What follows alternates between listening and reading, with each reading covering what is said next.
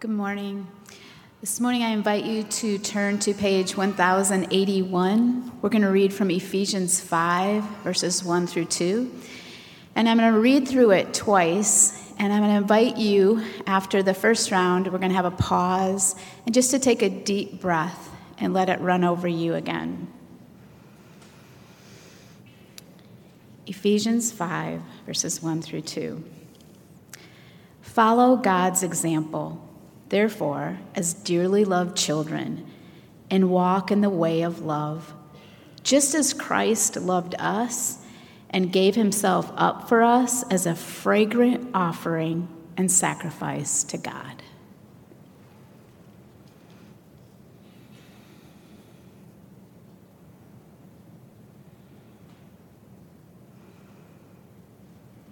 Follow God's example therefore, as dearly loved children, and walk in the way of love, just as Christ loved us and gave up himself for us as a fragrant offering and sacrifice to God. The word of the Lord.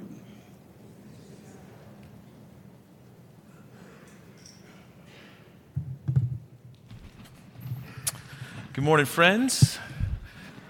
My name's Tim, if we haven't met, and I like fifth graders. I think they're great uh, most of the time. I also spent most of my week on Mackinac Island with like 60 of them. This is uh, our oldest and I by the bridge there, and uh, we went on this big field trip, and it was a production. It went well, mostly. Who's been to Mackinac Island? Right? Yeah, Mackinac, Mackinac, you know, whatever. Great, great. And so you know that it, it is known uh, for, what's it known for? Starts with an F, fudge, right? And so, but I want to take you back in time, and it was known for something else that also started with an F many, many years ago, about 200 some years ago. Come on, boots with the fur. Right. So they were, it was known for being a place, a hub for fur trading.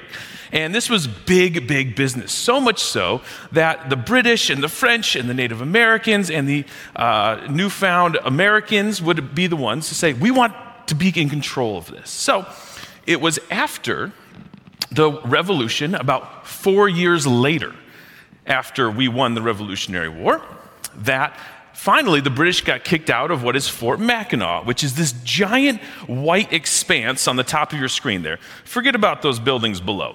Most of them weren't there in 1800. But then the Americans uh, this fort for a number of years. Strategic, fur is being traded, all is well.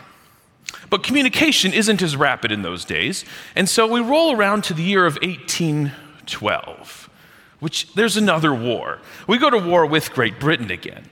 But the folks in Mackinac don't know this. And so in that giant fort, there are 47 troops. And in the middle of the night, on July 17th, 1812, ships come from the north, surround the island, sneak up the hill. On top of that hill, you'll see a red arrow there on the next screen. They gather up there with a cannon above the fort and surround the fort. And they have over 600 British, French, and Native American troops. And they in the morning, knock on the gate of the fort and say, Hello. You are surrounded. You can surrender or die. Good morning. And so the British take back Fort Mackinac. They established a second fort, which is on top of the island. You'll see this here. It's called Fort Holmes. And down that, that open uh, cut in the trees is the fort. So they could aim their cannons directly at these folks and then say to them, You need to leave it is time for you to surrender. Your other option is death surrender or die. Now, if you're like me, I get it. It's 47 to 600. They have cannons above you and around you. You should surrender. But there was something in me as I heard this story, and maybe I've seen too many westerns or really like Davy Crockett in the Alamo as a kid, where I was like, well, no, that's not what you do. You, you never surrender. You stand and you fight. And if I'd imagine there's something in that, uh, that vein in you as well. Those of us who would rather eke it out for fight and control, even unto self destruction, never surrender. That's in me somewhere, and it may be in you as well. And I don't think it's the best posture to take. Neither did the colonial army. They left, thankfully, and they had a month to leave. And then they would come back and retake the fort later. But I'm sure they did not like this idea of surrender. And I would guess we don't like it much either. And yet, that is where Paul takes us in Ephesians chapter 5, to that very invitation. And we'll get there. So, we've been working our way through Ephesians, this really beautiful letter that we get from Paul to the church in Ephesus. And it is very, very rich. And we start off chapter 5 today with those two verses that Lynn read for us, right? Follow Christ's example in all that follows. Now, we see, um, just like any really well written book, there's structure inside of it. So, Paul wasn't making a PowerPoint. He doesn't have bold and italics and pictures, so he has to structure this book in a particular way to emphasize particular things. The structure matters. And so, first we have the book of Ephesians. And as our series title belies, this is how we are made alive in Christ, made one people in Christ, that we are made new in Jesus Christ. And under that heading, we have this particular subset. This is chapters four to six, kind of the second half of the book, where we do this kind of here's what is new in you. Here's what is old. Here's what you can put on and take off. Troy talked about that last week with invitation. Is there something to put on and something to put off now that you have found living and growing in Jesus Christ? There is. And so most of what is in these two, three chapters are examples of this, demonstrations of this, not ways to earn God's love, for God is good and finds us and rescues us, as we have sang, for nothing we have done on our own, but ways to demonstrate that we have found new life in Jesus Christ, a way to live. And then, particularly in chapter 5, we go down the structure even more, and here we have imitate Christ. That the primary way to figure out how then shall we live is to follow the example of Jesus. What does Jesus do and how do we follow that? We see that highlighted for us in verse 1 and verse 2 of chapter 5. And we go down through this chapter, which you will in just a minute, and we get to the end of it, which is verse 21 through 23, or through 33. And this is an example of what this looks like a relational exhibit A, if you will, which has to do, in this case, with marriage. And so we will get there as well. So, does that sound like a decent way to move our way through this?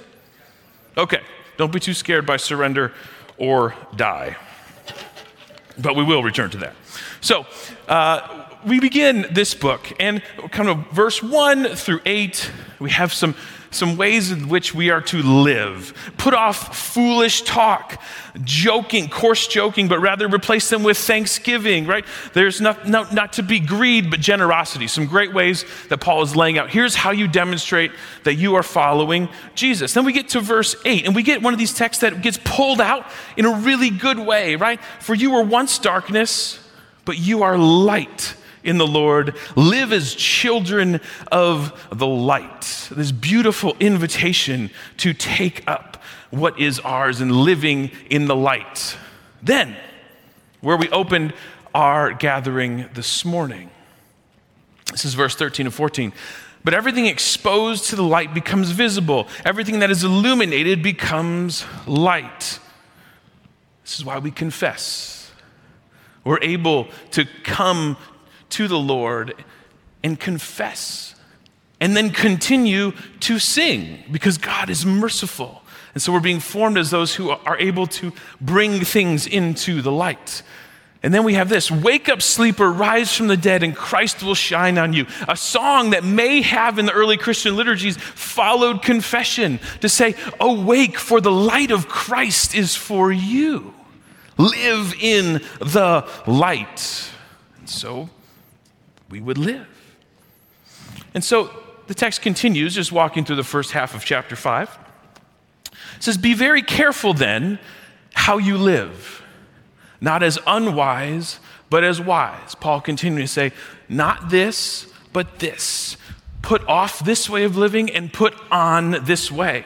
Great. So just continuing to give tons of examples and metaphors of how then it means to live and follow Jesus. And verse 18, do not get drunk on wine, which leads to debauchery. Instead, be filled with the Spirit so Paul here is saying, hey, that's not a great way to live because what they would have seen is being under the control of, in this case, wine or alcohol, but instead be under the control of the Spirit. Paul isn't making a, a, a prohibition on all drinking for all time, but saying, who's in control? If you're in a place where the control is not in your hands nor the Spirit's hands, but in the hands of the substance you're under. That's not the way to live. But instead, be under the control of the Spirit. Make that the controlling way. So, and then we respond. I love this text. Psalms, hymns, and spiritual songs are songs, hymns, and songs from the Spirit. That this is what we respond with. And so we do. We sing. And we are people who sing instead of keep silent. So, that takes us up through the first bit of chapter 5. Again, don't live as unwise, but as wise. Put off this way and put on this way. And then Paul says, like any good communicator and pastor, here are some really tangible examples of how you do this. Here is relational exhibit A. Now, here's where structure matters. And how sometimes our Bibles, which have been translated and have little chapter breaks and headings and things like that, are not always helpful. Troy touched on this a bit last week. In your Bible, that what comes next in verse 21 or possibly 22, depending on where the translation committee decides to break up the text, may say something like this Instructions for Christian households, the Christian marriage as if to say, this is how it is for all time and in all places. When instead, I think what that does is allows us to mentally break off what comes next and pull it out of the structure of the letter and use it however we, in our culturally formed way, want to. And that's why we start with the structure. Because this is something that happens and that Paul shares in a particular way as an example of what it means to follow Jesus and Jesus' example. When we begin to get away from that, things go off the rails. Because what follows is one of those texts that often gets pulled out and weaponized against people, particularly in our past couple hundred years in the Western world, particularly against women. And that's not the thing that I think Paul is after, and that's not what we're after today here either. This talks about a marriage relationship. Now, when I say that, that's a weighted thing. In so many ways, the church implicitly probably talks too much about marriage, making it feel that, like, oh, if you're married, then you're actually fully part of this community. And we want to say, no, you are part of this community. The church is full of people throughout history single, married, divorced, recovering, etc. This is your home. So we talk too much implicitly about marriage, so it seems exclusive. On the flip side of that coin is we probably don't talk enough about marriage. We pray for our marriages in this community as a staff often. They show up in the prayer walls and we care for you and want to nurture that relationship as a big part of what life is for many people. And so marriage really does matter. So we hold those two things in tension. And yet, marriage, as we see it in the first century here, is, is interesting and is slightly different than what we hold it up as today. This is where we move from our structure mattering, still does, but also the context matters.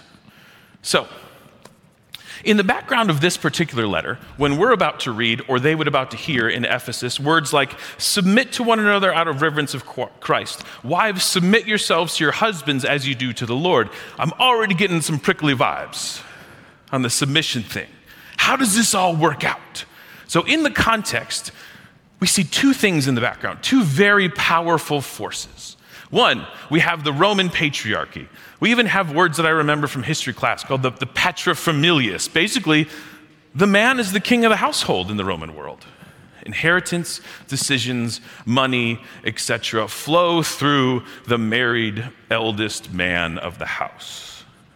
For some of us, this has been the dominating narrative of our lives. That's in the background of this letter and is very, very strong.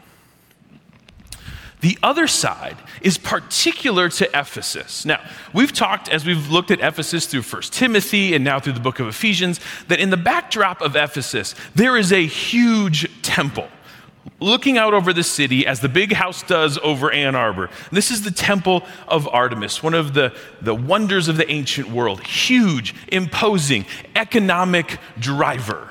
You can't get away from it. And in this temple, the god Artemis is worshiped. Artemis, female god, those who staffed the temple most likely were all male as well. And there was kind of a reverse domination thing going on in this thing, where the women exclusively only had power in the religious world of Ephesus, and the men had none. And we're quite subservient, as we'll see later. And so, in the background of this are two different narratives there's the Roman patriarchy, and there's also the Artemisian matriarchy. And that's the world this church is trying to follow Jesus in. We know this because de- allegiances are demanded, right? U of M or Michigan State. This is what's in front of us as Michiganders.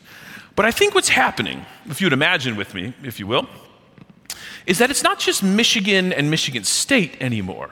What happens, metaphor only goes so far, is let's just pretend that in the middle of that giant rivalry, Grand Valley State becomes a D1 athletic competitor. Now we can all go to Grand Valley, go to their games, and have a secondary allegiance. Most kids do, most adults do, to Michigan or Michigan State. But if Grand Valley became a D1 school, we would have an existential crisis in what shirts to wear and buy and games to watch because we would then have to make a choice. And so I, I would posit to you that this is somewhat of what's happening to the people in Ephesus. Wait, wait, wait a minute. Paul, you're saying that we have to make, we can't do this and we can't do this? Yes. Your paradigms cannot hold the new thing that Jesus is doing.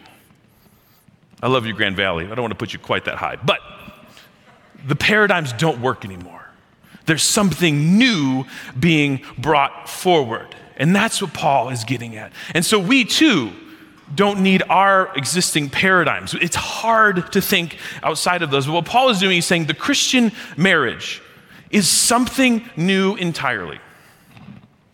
It is this concept of mutual surrender that you have never seen in the Roman patriarchy, nor in your religious life, Ephesus, of the Artemisian matriarchy. Those models will not work for Paul. So we look at the text. Verse 21 and 22 are paired together in our early Greek manuscripts. Go to the next slide. It says this Submit to one another out of reverence for Christ. As the text reads today, wives, submit yourselves to your own husbands as you do to the Lord. We can use that word submit, we can use the word surrender. There, there's a self giving, a self sacrificing that we see brought up here in verse 21. It's also where we started our text in verse 1 and 2, if you'll remember. Christ gave himself up as an offering. Follow Jesus in love. So our structure matters, it informs this. In the early Greek manuscripts, that word submit or surrender is actually not in verse 22.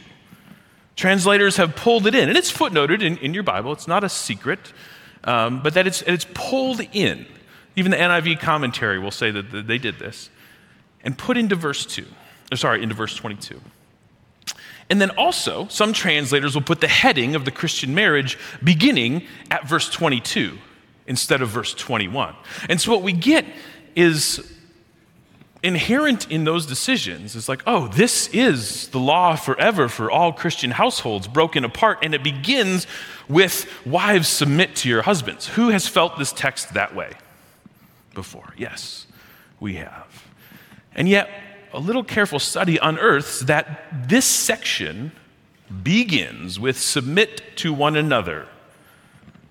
The chapter 5 begins with submit, surrender, follow the way of Jesus, all people.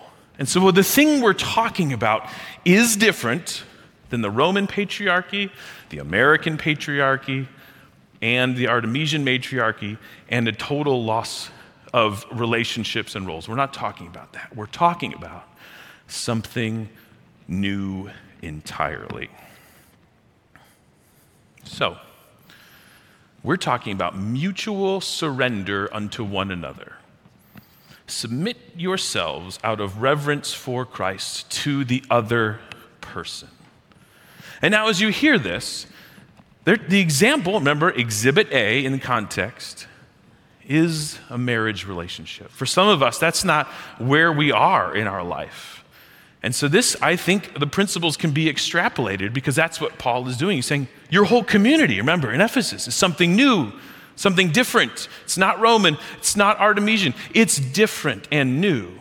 So, we can extrapolate these out to our close Christian relationships. The Christian friendship, if you will, is a place where surrender, healing, confession, camaraderie, and encouragement actually happen. So, if we can take off the goggles that have flavored our cultural look at marriage, let's look at this again.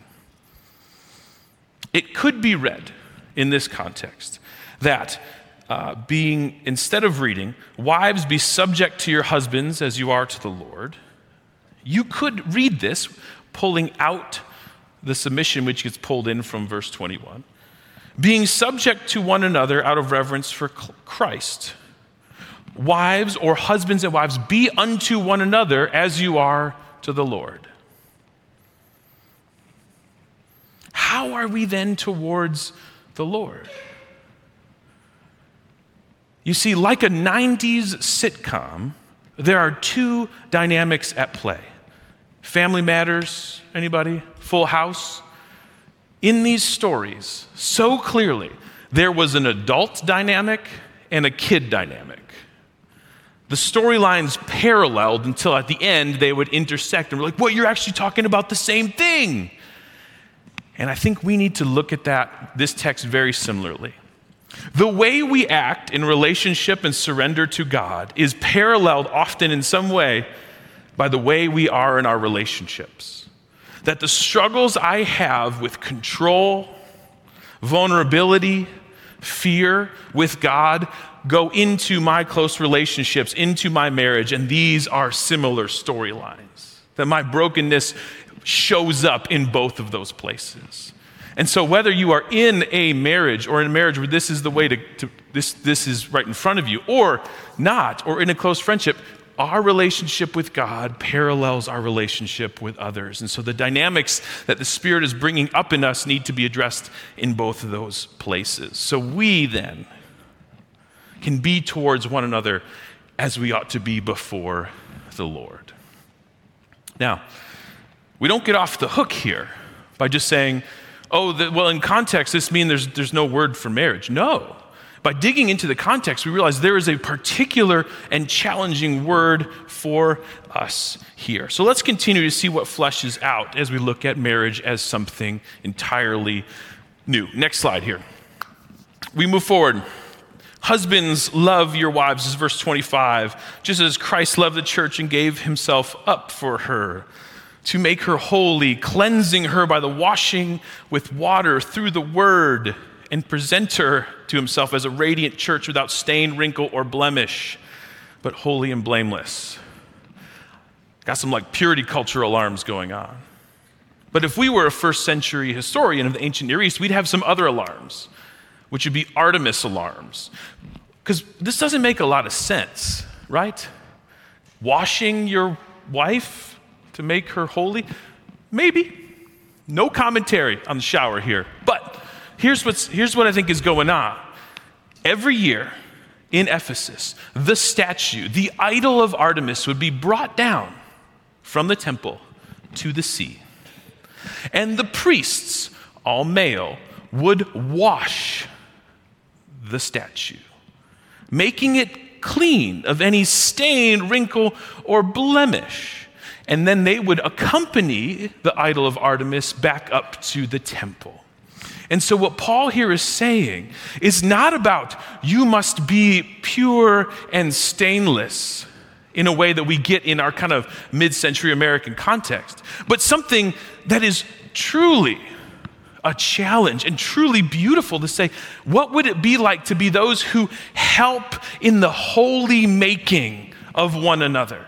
That as those in relationship, in a marriage relationship, you get to help be a part of the holiness and the sanctification of the other person in a way that is as close as a priest and the thing that is worshiped.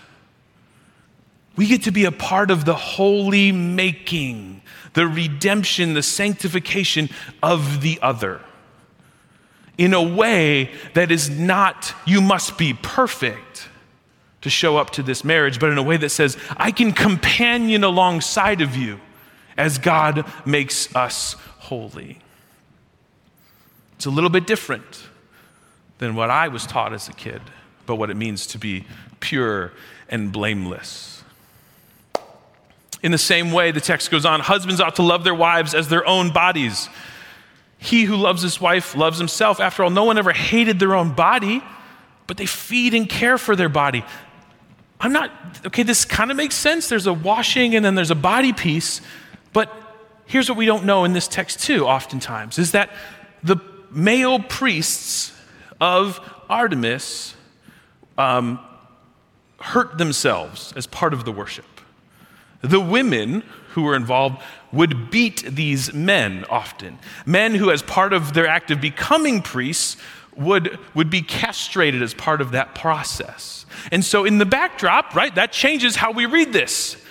Wait, you, you get to love your body. You don't have to hate it in order to worship. You get to be whole and cared for and loved. That's a different story. And so, as you see, Paul is building a case that is not Roman patriarchy, nor is it Artemis matriarchy, saying there's something new that is happening here. It's two people companioning one another as the Spirit works in their midst. They do not have to hate themselves, break themselves for this relationship or religion to work. There's a thing we are seeing emerge, and it's mutuality, journeying together caring for one another, lifting each other up. It's as if Paul is referencing verse 1 and 2. Therefore, follow God's example as those dearly loved. Walk the journey of love. The movement in this text parallels movement in chapter 1 in verse 1. We move together in love and not pain and, and needless self flagellation and sacrifice.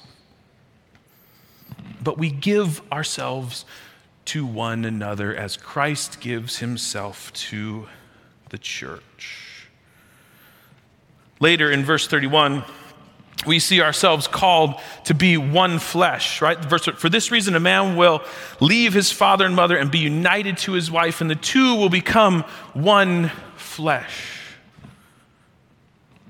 something else is echoing in our structure. For chapter 2 of Ephesians, this same letter, that you who were once divided are now united. We hear Galatians in the background too. In Christ, there's no Jew or Gentile, male nor female, but a new creation is happening. So this text is beautiful example of what it means to be something new together that you could not be apart. But to participate in that, one must surrender to it. Remember, we began surrender or die. Even that feels like an echo of Deuteronomy chapter 30. Life and death I put before you. Choose life so that you might live. To enter into this kind of mutual submission, we need to let go of some things and surrender to the other. Paul is inviting the women in Ephesus to surrender what their particular culture has told them is religiously rightfully theirs. This, this total domination and headship in the spiritual and social space. Paul is asking them, you need to surrender that so that something new can come to life. And a, Roman gentleman is reading this first century Mediterranean man. He's saying, wait a minute, this is not the thing I signed up for. I have a lot less power in this relationship than I do over here. Yes. Mutual surrender, submission. Nobody gets the bad fruits that the culture has put before them. Neither gets to dominate inflict pain or have their way all the time. The thing that Paul is pointing these people to is something new entirely. And rightfully so, we struggle still with this word of surrender or submission. There's so much baggage. And for some of us, for, there's baggage for really good and very painful reasons. And so, this is not something that I think Paul is asking people to do in a relationship that's abusive or manipulative. This is, this is say, have, to have a thriving, selfless marriage together, it does require surrender. Some of the relationships that we may be in are not at that place. And that's a different conversation.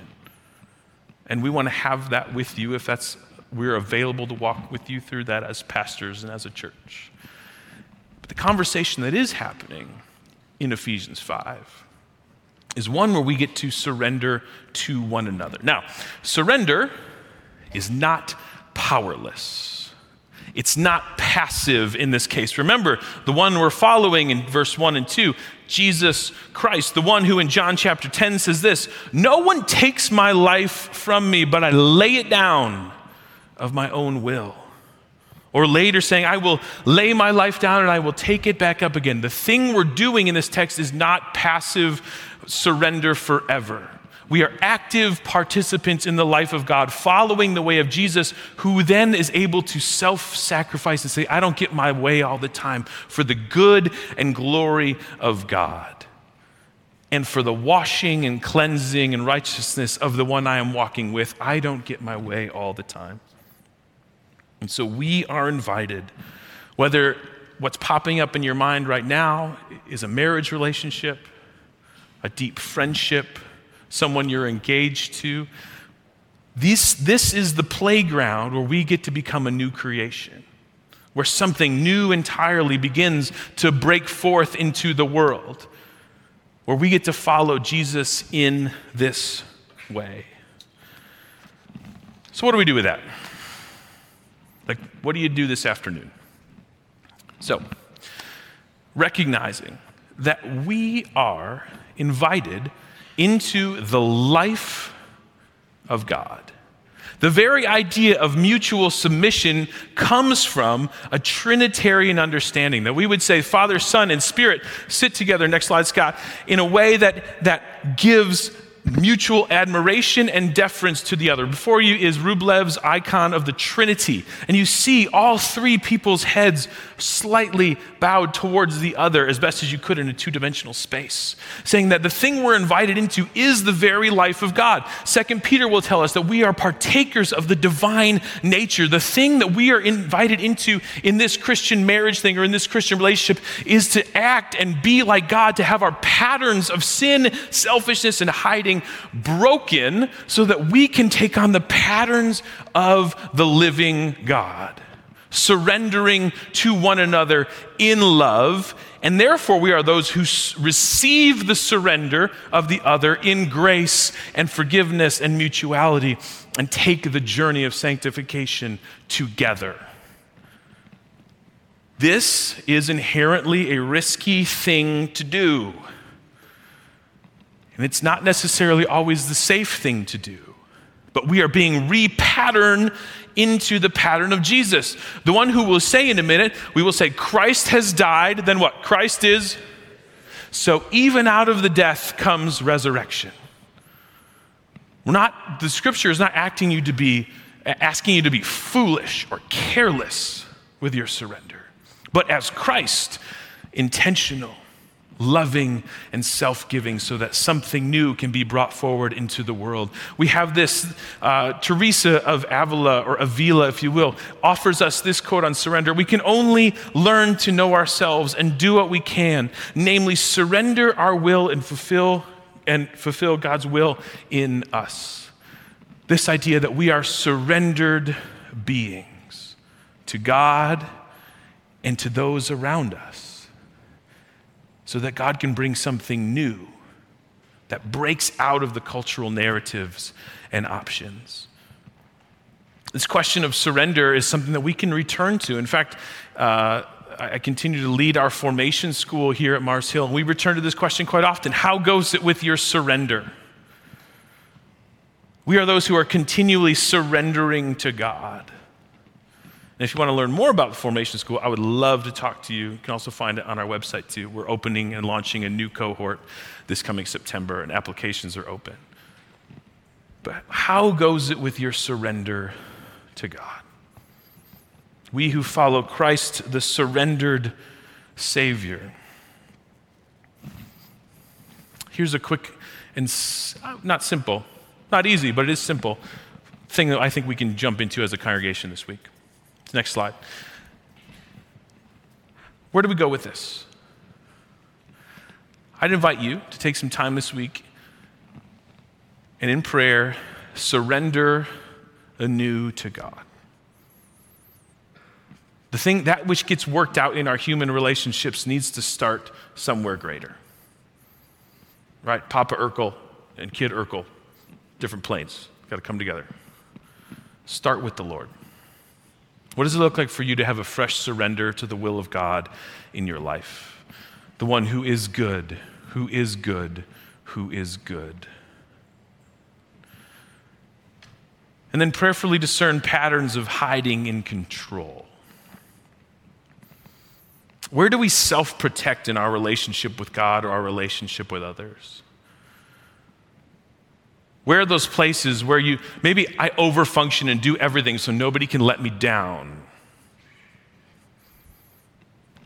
So that I can't feel the love of another person. Where are those things I'm holding so tightly to control of that if, if this goes away or if I'm not in control of this, then all chaos will break loose. We all have these things. And the invitation to lay them down and surrender to God first. And then figure out how then do we do this with one another? And then if you can name some of those things in the power of the Spirit, confess. Go back to verse 1 and 2. Walk in the way of love. What would it look like for you, particularly if you're in a marriage relationship, to ask the Spirit to help me name some of these patterns of control and hiding or manipulation that are at play in our marriage? And then how then do I name that to the other? I think that's the new thing that Paul is saying can come out of this. How do I, how do I take the step and say, this is a way I tend to be broken in our relationship? I don't want to be that anymore. It doesn't allow a new thing to be birthed. It doesn't allow healing and flourishing the way of Jesus in this relationship. It's a couple words on a screen. It's simple, but it's not at all easy. And so we return to verse 1 and verse 2, where we follow the example of Jesus, who, because of the great love of the Father, is able to say, I lay my life down again. In fact, it was Jesus who got his disciples around the table. And he said, I've been teaching you this but now I will show you this. I will make a way in surrender so that you might live. And so, what looks like death, out of that comes life. Out of the cross comes the feeding and the healing of the nations. And so, I don't want us to read the end of chapter 5 without the beginning. We do this surrender to one another in the way of Jesus so the fruit of Jesus may come forward, being repatterned into the life of God, into a new story, which we say together. The Lord be with you. Lift up your hearts. Let us give thanks to the Lord our God. So, God, it is a right and joyful thing that in all times and in all places we give thanks to you, God of heaven and earth, Creator Almighty. So we praise you, God. We join our, join our voices with the angels and archangels of heaven who are singing a hymn around your throne, singing your praise, saying, Holy, holy, holy Lord, God of power and might. Heaven and earth are full of your glory. Blessed is the one who comes in the name of the Lord. Hosanna in the highest. And so, Jesus, we look to you as the one who empowers us and models for us. And so, would you send your spirit upon this meal? That it would be to us the nourishment and the power we need to surrender as you have. And in that spirit, would you raise us to life again? Would you make what we, the meal we are about to partake, not just these simple elements, but would you allow them to be unto us the communion of the body of Jesus? Would you put a fresh spirit in us and repattern us after the ways of you, O Christ? We pray. Amen. And so we join the meal that Jesus has served. With his disciples, he gathered round the last night as if to show them what this means. And as he gathered them, he broke the bread he said, This is my body broken for you. Do this in remembrance of me.